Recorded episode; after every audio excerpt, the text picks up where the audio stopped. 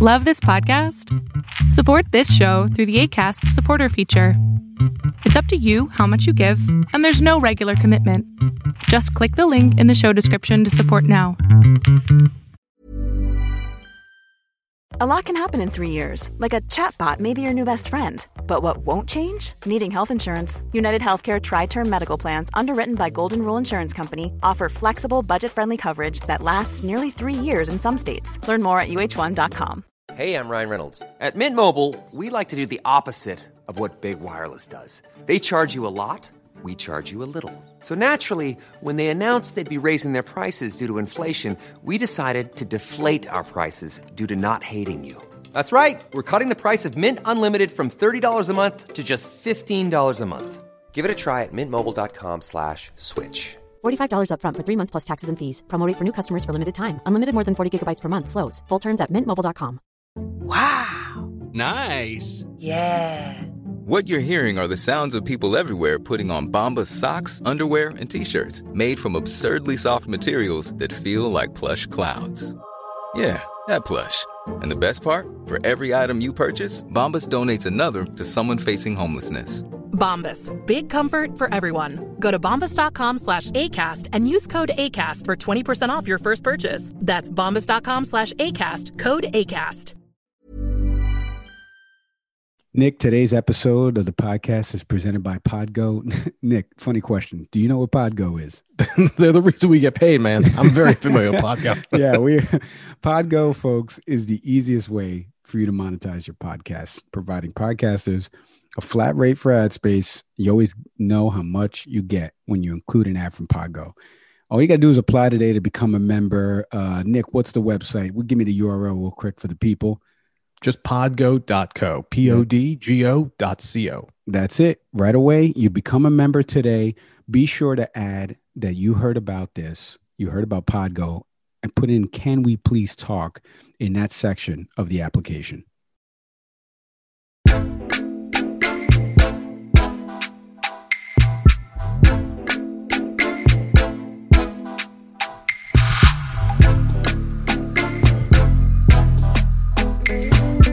Hey, everybody, welcome back to another installment of the Can We Please Talk podcast. As always, I'm Mike Leon. And I'm Nick Severi. Nikki, my friend, another episode. How are you, sir? How's everything going over there? I'm good, man. I am th- four days removed from my second vaccination, so doing well. That's good to hear, man. Uh, I, you know, I am actually finally scheduled for my vaccine when we start heading back up to the New York area, so I'm very excited for that. Uh, everything's going good. Family, everybody's good, healthy.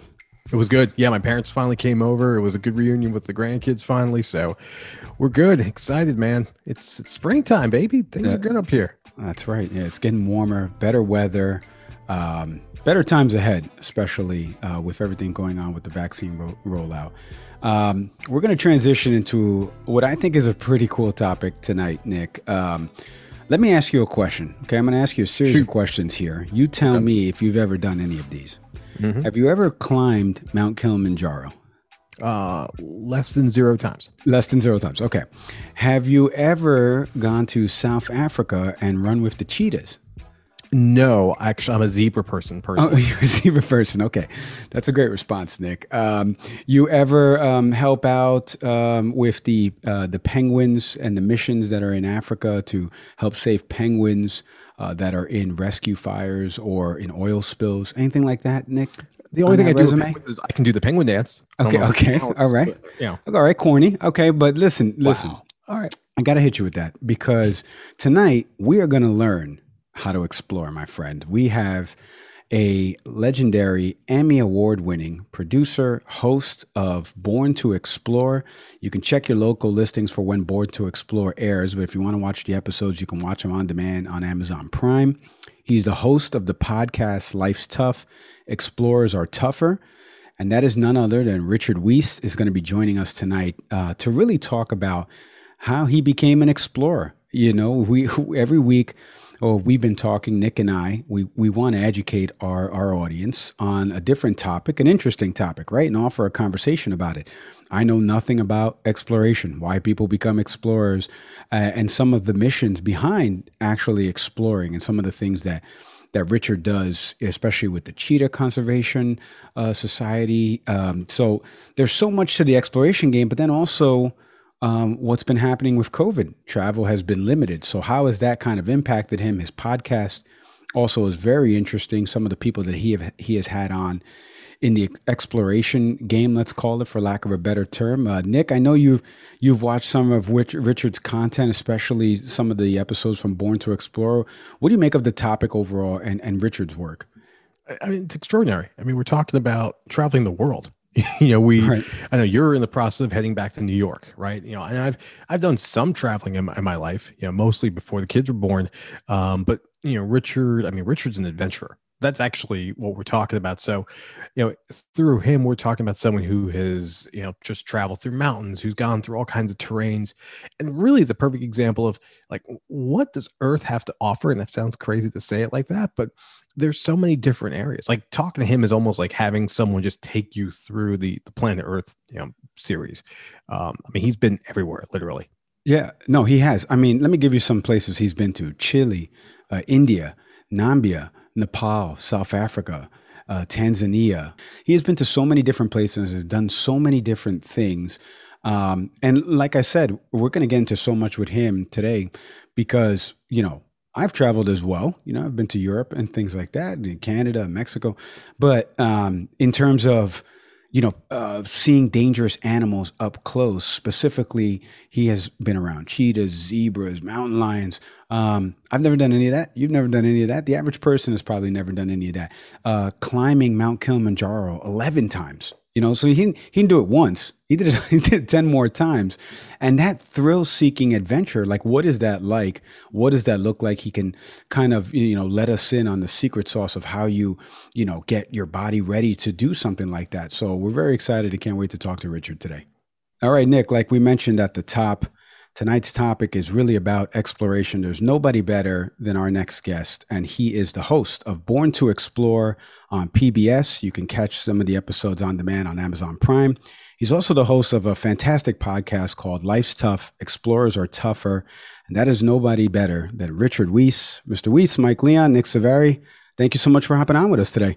Hi, guys. Uh, great to be on. Thank you. Yeah, thank you so much for being with us. We we really don't know anything about exploring. Uh, Nick and I work in tech. Nick is in education. So before we get into the topic of exploration tonight, um, I would love for you, to tell our audience a little bit more about yourself. Uh, tell us about your upbringing and what made you want to get into adventure and exploration. Well, you know, I think you probably have done more exploring than you think because the main ingredient that all explorers have is curiosity and one of the traits of explorers, too, are their storytellers. So you guys are already in that business.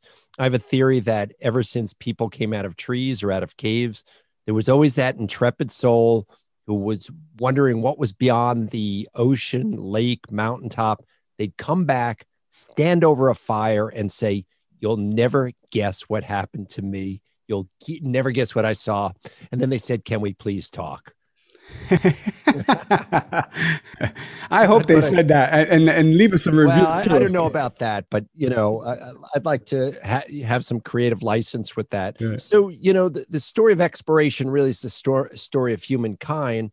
Um, my own personal story uh, comes with two very influential people in my life. Uh, one being my father, my father, um, Richard Wiese. Also, uh, he was the first man to solo the Pacific Ocean in an airplane. I was lucky he was a Pan Am uh, captain. He flew a 747. And, uh, you know, the language I spoke with my father, um, he wasn't so much into sports, although I was. You know, we talk about the weather. We'd stand out on the lawn, look at the sky. He knew celestial navigation. And uh, the other big influence was my mother's brother, Dr. Richard Lanza, MIT nuclear physicist.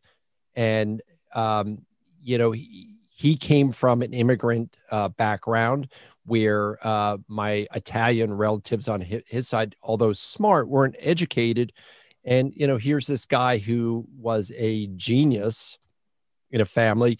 And he always had the time for me. And, and one of the things I always admired about my uncle, and still to this day, is that he could really speak in a layperson's uh, terminology. He made everybody, whether it was a guy cleaning the streets, feel like he was talking to them and at their level, never patronizing. So he was the original science communicator in my life. And then, you know, the other um, convergence of, of opportunity for me was I lived in an area with not a lot of kids, a lot of woods, uh, beaches, and you know, being inside really was something that happened when you were punished. And I was just outside, always exploring, digging for things, diving, um, you know, just always doing that kind of stuff. I, I just always wanted to see more of uh, the earth. I was lucky again to have another mentor. One of my sisters brought home a guy. Uh, they ended up not dating, but he was the town uh, conservation officer who was building an artificial reef in the Long Island Sound. And he was like, Hey, you know, you want to help me go diving? And I was so psyched to be um, brought into that kind of fold where I was out on a scuba project building an artificial reef. And um, it may not have been a big deal to him at the time, but man, I, I was just loving it. And then uh, I got my education at Brown University. I was a science major. And, uh, you know, one thing led to another. And then uh, in the, I guess, sometime in the mid 1980s, I found a place called the Explorers Club. Uh, when I was living in New York City, I used to love to go to lectures, hear really smart people in all different fields um, speak. And when I got to the Explorers Club, I was like, this is my tribe. These are my people. You know, they could talk about places that I knew about, maybe had been, and uh, their membership was unbelievable. It was like the first men to the North Pole, first to the South Pole, first guys on the moon. I mean, for me, going into the clubhouse they had on the Upper East Side of Manhattan was like Harry Potter's Hogwarts. It was magic. I heard people talking about magic. The only thing is, they really did do those things. And then, you know, one thing leads to another. Um, I, I think that so much of my life, great things have come as a result of being a volunteer on many things. I met my wife through volunteering on something. I, um, you know, I, I just, for whatever reason, in the Explorers Club, um, kept going up uh, the, the ladder. And uh, in 2002, I was elected the youngest president ever in the history of this club. And we're talking about a club with Theodore Roosevelt and Neil Armstrong and Jane Goodall. And then more recently in 2018, I was elected for a second set of uh, terms. And at this point, I've been the longest serving president in its 117 year history. And that organization has given me the opportunity to just meet my childhood heroes. And so, you know, the the idea of having a television show or a podcast or radio show man, that's just fun. It's it's it's going places that I like going, and it's talking to people I want to talk to, and it's a subject that I'm very enthusiastic about. And I know that's a long-winded answer. So no, no it's it, it's the best answer.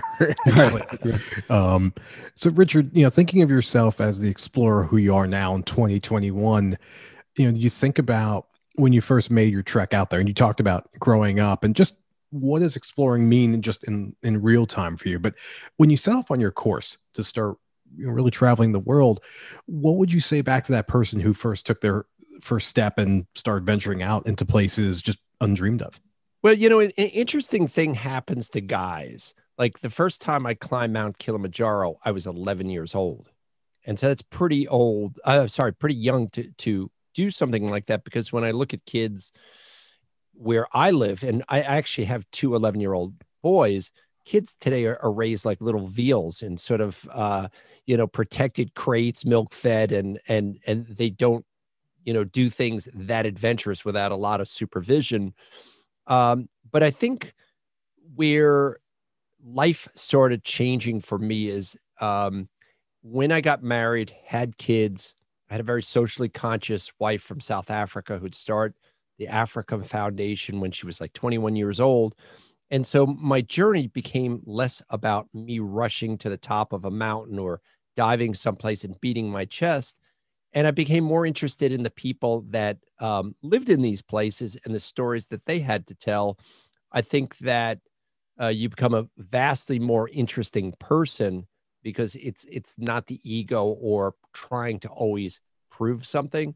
And so I think that um, what I would say to my younger self is it's not all about you. And as soon as you figure out that it's not about you, you actually become a better you. Right. You know, Richard, before you came on, we were talking about some of the places you've traveled to, you know, Chile, India, uh, Tanzania, you know, just some crazy places. Uh, I, you mentioned South Africa and you met your wife there. The, I think the episode I was watching recently, you were doing something with the penguins in South Africa and that, and that, um, that place that helps out penguins that have been under distress or, found in the oil spillages. Um, I'm curious as to, and I'm sure everybody who would be listening to this, watching this, uh, what's something that has crazy to the common person that's happened on these adventures that maybe wasn't shown on, on the show, uh, something that had happened to you where you're like, I can't believe that that just happened to us right now. Yeah. You know, there's always the behind the scenes that when the camera stops and, you know, the crew I traveled with, I thought was always very socially conscious uh, film crew. I, you know, I went filmed hundreds of episodes with the same people. And you know, when the camera's off and you're sitting around instead of what would be typically thought of a film crew doing. They were talking about the experience or the person they met or what they had just seen. But I think that, um, you know, people will always ask you your best this or that favorite place. That's very hard to say, but there are a couple experiences that are so big that even if you're not religious, you just can't help but feel there's something bigger.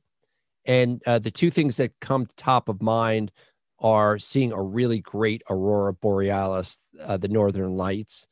And I could just see how people in the northern climates in the Arctic would have, you know, found God in that. It's just when you see these lights just dancing and, and changing shapes and, you know, just the snow glowing from those things, it's just on, a whole other level of surreal I think uh, I was lucky uh, a few years ago to get hired by CNN to do coverage of the eclipse, which a lot of people, um, that was a great day for citizen science. But in that moment of to- totality, the 100% clips, suddenly something happens. 99% is interesting, 100% is first of all, the Earth and the Moon, the fact that they're almost exactly the same size, nowhere else in the known universe that happens. You know that the apparent size of the Moon and the Sun are the same. So when they crisscross, this is perfect dome. But the um, temperature, it's like somebody suddenly dropped the temperature 15 degrees and and literally turned a light switch out, and you you suddenly see stars around where the sun was and, you know, I had enough presence of mind to know that I wanted to see Mercury because you almost never see Mercury in the sky and I could see it next to the sun. But I could see how an ancient civilization or group would have honestly thought the world was ending. It just seems so bizarrely wrong. And then, you know, obviously big animal migrations are great.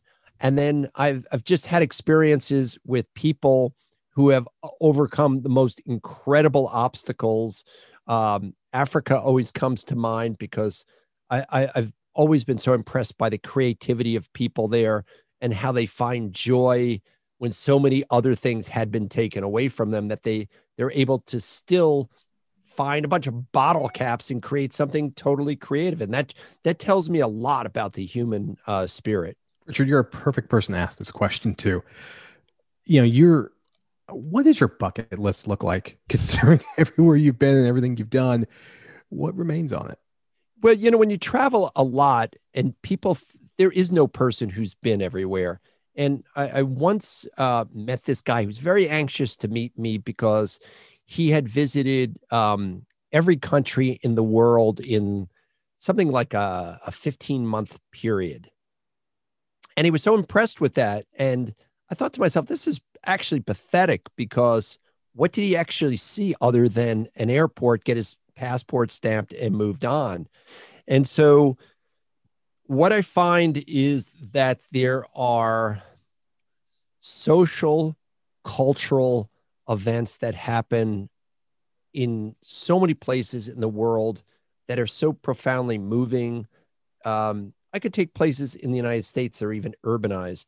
Um, for example, I was filming in New York City. I wanted to do something or portray New York City in a way that people hadn't seen. And that, that's a pretty tall order, order, right? So I got a really good friend of mine, Ken Lacovara. He's a paleontologist. He discovered the largest, largest dinosaur ever. And we decided we were going to go fossil hunting in all five boroughs and take in cultural events. So we went foraging with some guy in Central Park. Uh, I, I, did some stuff with the Hasidic Jews in Brooklyn. Um, I in Queens, uh, I did something with a, a Korean dance troupe, um, and so I took in all these wonderful cultural aspects, and we went fossil hunting uh, to boot. And I thought that was a pretty great day. And then you could go to some place like Nashville, Tennessee, and you know there's something in the water there that has created a type of music and vibe and that may not sound like a, a far flung adventure, but if you think about all the languages spoken on earth, it's probably about 6,000 spoken.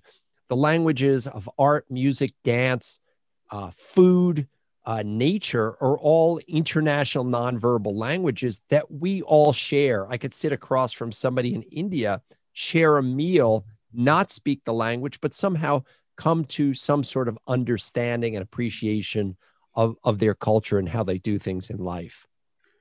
Richard, you know, um, obviously we talked about all these places that you've traveled to, and with the global pandemic last year, and of course into this year, and how has that really hurt your travel schedule, filming for the show? What are some things that you have done to kind of, you know, uh, supplant that or at least you know fill that itch? I know it's tough to do it in a virtual world but over zoom uh, like we're doing this uh, podcast. So how have you been able to adjust to not being able to travel? Well i mean first of all um, who knew what zoom was a year and a half ago? And the fact that we're looking at each other and speaking to us i think it's really great it, it so beats a phone call right because you actually see the nonverbal communication of a person. And so I've gotten a chance to meet a lot of people, especially explorers that, you know, I might see their name in print or, or, or you know, meet them at a cocktail party, shake hands and, and, you know, kind of have cocktail party talk. So I think that people have gotten the time to meet some people uh, vis-a-vis that. Um, my family, I live in Connecticut. I have three children and uh, a wife. And, you know, we started having a ritual around a fire pit outside, and that was really wonderful. Um, obviously, from a uh, financial standpoint, I can't film any of these places, but, you know, that, that that's a finite time. And at the Explorers Club, there were certain things we did. We got to look at ourselves critically and say, who do we want to be? And I had the time to meet with people and large groups of people. And, and, and I just want to tell you a quick story of something we're so proud of um, about, oh, I guess right at the beginning of the pandemic, uh, someone had said, Hey, you got to see this poem called Earthrise. It's about this from this young poet named Amanda Gorman, and that it talks about uh, the Apollo 8 people and what they saw.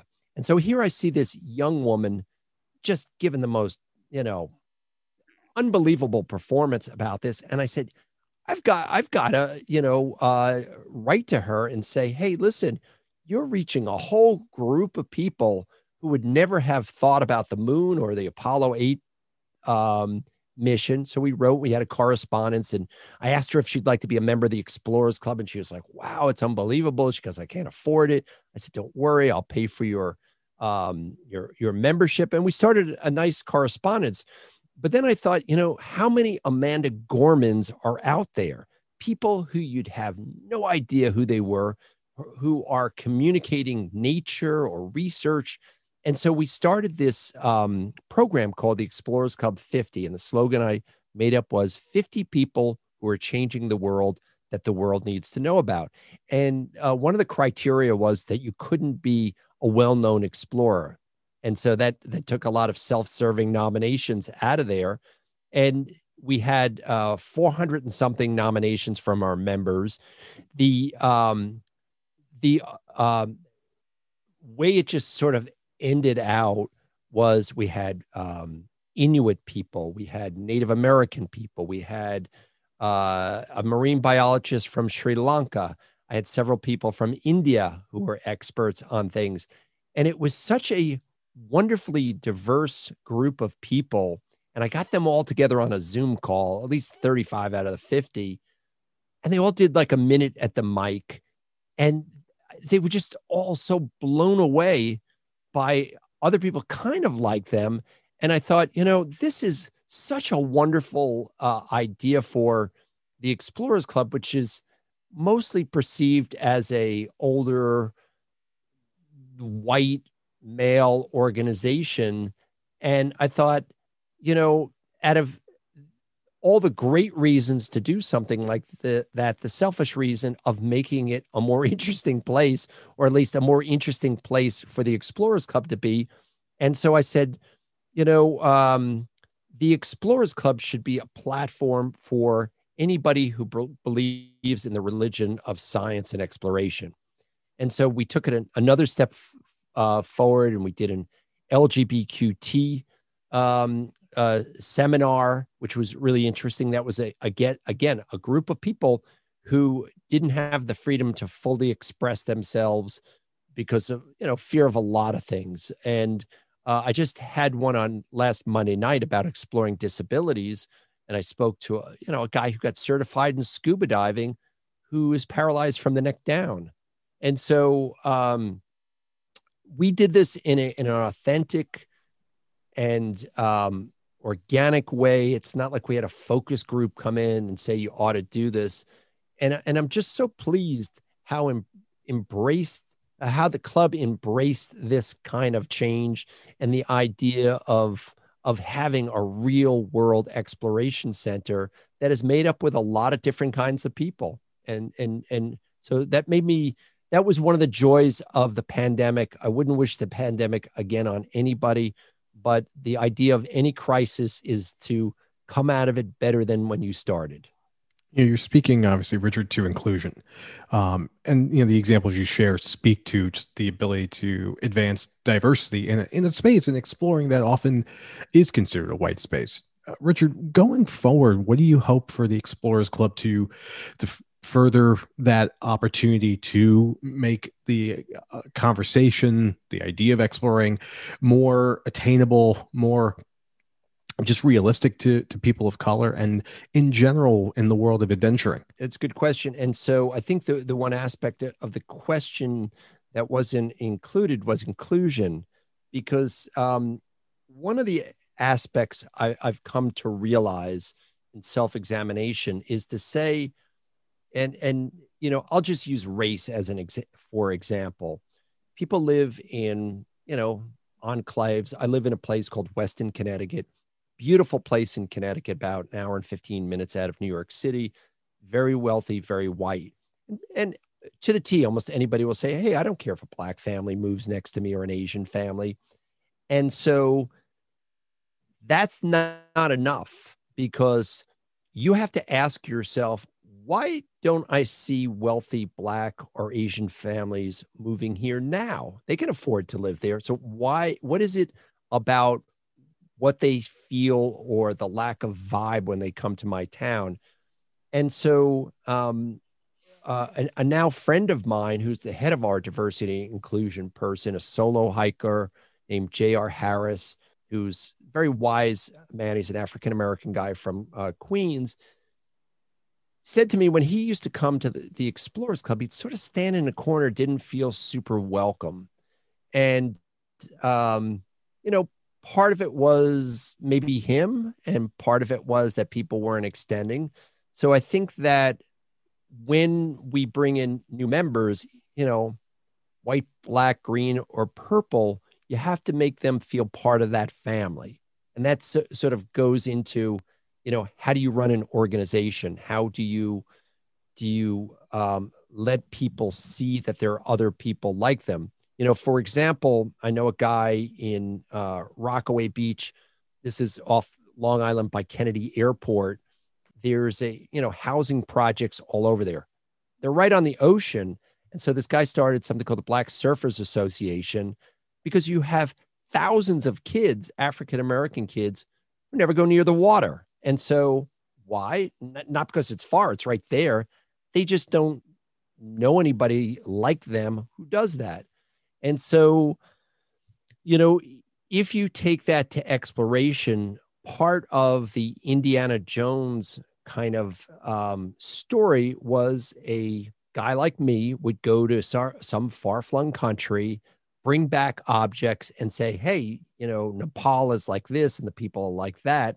The mind shift now is that you want cultures to tell their own story.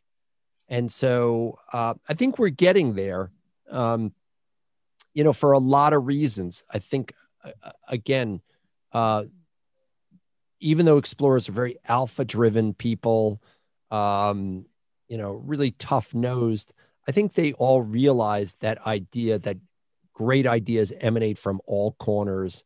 Um, they, you know, just because you're poor doesn't mean you're stupid and you don't see the world around you and you don't notice things. You know, there, there is wisdom from every place.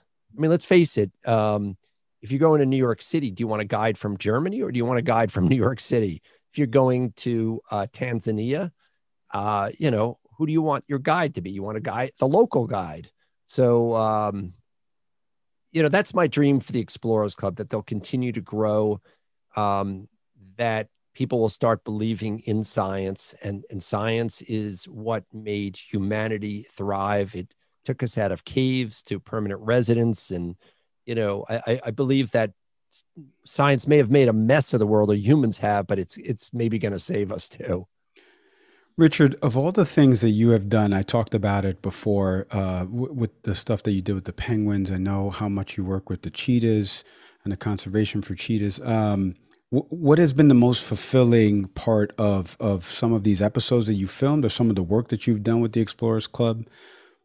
So, with the Explorers Club, again, things of recent for me that have been very satisfying um, is that diversity inclusion group bringing people who may not have known about it or could afford to it um, we also uh, again just days before the pandemic started we got uh, discovery to ink a $1 million a year grant program that makes the explorers have is a significant player in giving field grants to people so i felt really good about that and then, you know, when I'm filming, what also makes you feel good is that when you can lend voice to a group that many people don't know about. And I remember once visiting a um, a Berber village high in the Atlas Mountains, and I said to them at the end, "Is there anything I can do for you?" And the guy said, "You know, um, we don't have blankets for everybody here in the winter." And I said, "What would it cost to get you know whatever amount you need?" ended up being like $500. But you know, good I felt. And we didn't film this or talk about it. I just bought the village enough blankets to make their day or, or night better. And so, um, you know, this this small acts of kindness like that, that you feel really good about it. And uh, you know, whilst you might say I am giving them something material, I, what I took away was so much greater. Richard, you're hitting on you know just humanitarian efforts. Um, you know, when we think of the Explorers Club, and to your point, it's no longer about taking and sort of checking things off the list, but what is the contribution back to humanity, just to the planet itself? And and something I, I want to hear is you know for for people like mike myself you know just you know just you know our adventures right now are primarily with our kids and obviously the same mm-hmm. for you too but um what can what are the opportunities for just all of us you know beyond traveling but just to make a um, to make a difference in the world what are potentially organizations you'd recommend or just efforts that we can all do to to be more mindful of the planet moving forward yeah so right now the at least america is suffering from nature deficit disorder like I'm an outdoorsy guy and I have a hard time getting my boys off of their video games. We're in the first time in history that it was more interesting for kids anywhere in the world to be inside than outside. It was punishment when I was a kid. And so when you are dealing in this fantasy world, you don't have compassion because you're not, you know, everything is illusionary a mountain, a group of people, an animal. And so the best thing anybody can do if you have kids, like one of my favorite things to do with my kids is that I like going at low tide to these giant tidal pools that are, you know, at least where I am in Connecticut, they're all over the, the country if you live on the coast. And I take, we go tide pooling. And the great thing about low tide is it's a short period. There really are no rules because there's nothing you can break. You just have to be respectful to nature. Maybe my kids kick a soccer ball around or make a little crab uh, fortress out of sand. Uh, you know, maybe I just take pictures. But I feel that I, I after that moment feel more vested in that natural part of the world. And so you don't have to be a great explorer to explore. You know, when you stand out and you you you look at the stars or the sun and trees and you plant things, those are all things that contribute to a greater good. You know, not everybody has that capacity, but we all have the capacity to enjoy the things right outside our doorstep and make that better. Richard, before we let you go, uh, obviously you mentioned podcasting. Uh, you're on a podcast, yep. so you have your own. Sure. Life's tough. Explorers are tougher. So tell us a little bit about that podcast and how it's been being a podcaster. You know, it, it's fun because uh, you, the commute is great, and and um, so mine is I'm just calling up friends. I had uh, recently Kathy Sullivan, first American woman to walk in space. I had another guy named Victor Vescovo is the first person to uh, dive to the deepest point in every ocean. I've had a guy who was the inspiration for Red October. He's a nuclear sub captain. But what, what's and and I feel like in every field, people have a common language. If you get a bunch of photographers around, you get podcasters, people talk a certain language. I know these people's language, and so it's more than just um, idol worship like wow that's so cool. I kind of know uh, the path that they've been on and the direction and so I, have really enjoyed it because it's uh, a conversation among friends. Um, you know i think with podcasting the challenge is versus taping something is you've got to get a guest up to speed right out of the gates. Otherwise you don't want to spend three quarters of the interview just getting the person to be to the point where you wanted them to start so that's a little bit of a challenge. But, um, and, you know, as you can tell, I'm, I'm a bit of a talker. So it's a good exercise to be a listener uh, and react off of their questions.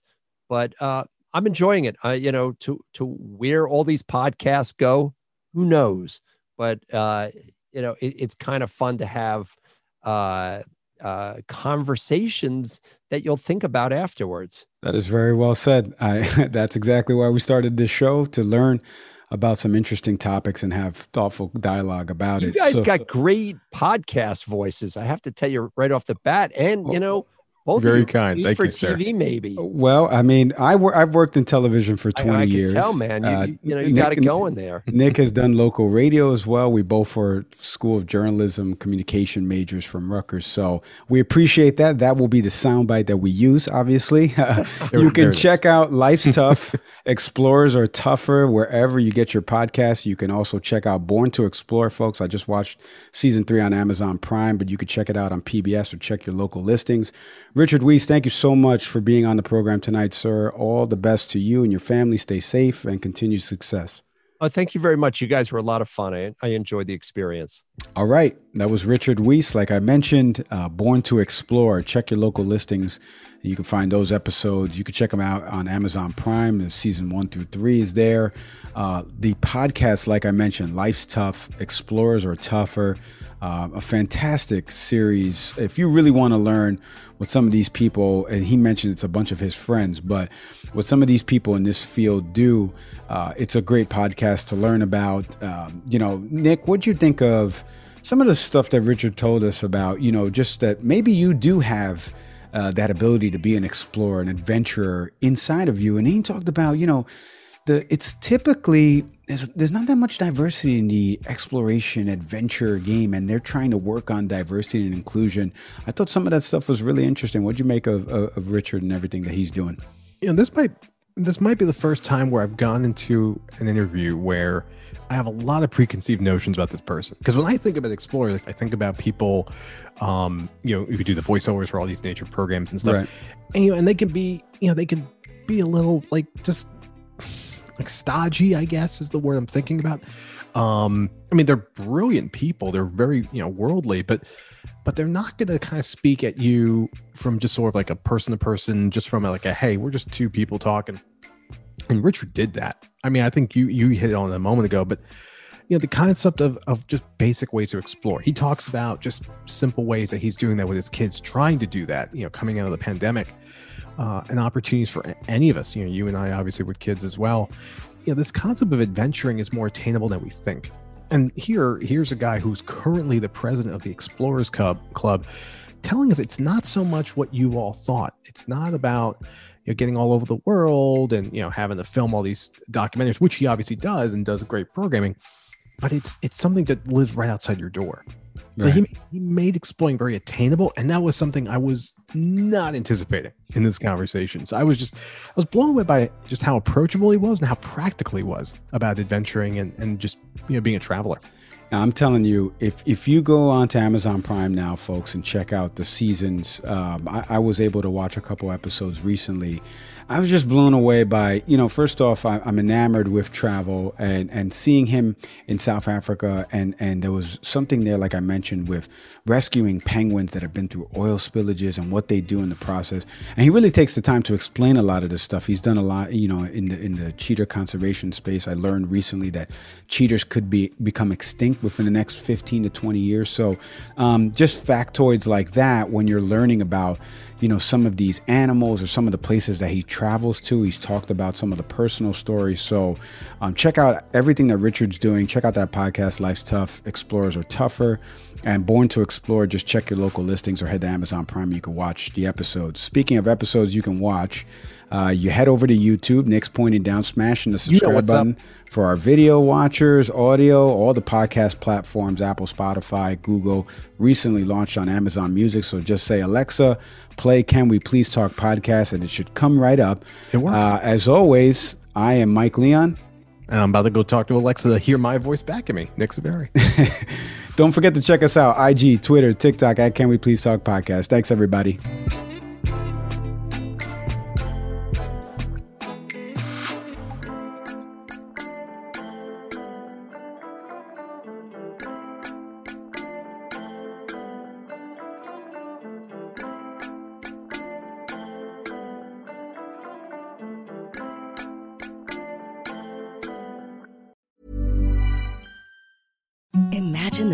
Softest sheets you've ever felt. Now imagine them getting even softer over time. That's what you'll feel with Boll and Branch's organic cotton sheets. In a recent customer survey, 96% replied that Boll and Branch sheets get softer with every wash. Start getting your best night's sleep in these sheets that get softer and softer for years to come. Try their sheets with a 30-night guarantee. Plus, get 15% off your first order at bollandbranch.com. Code BUTTERY. Exclusions apply. See site for details.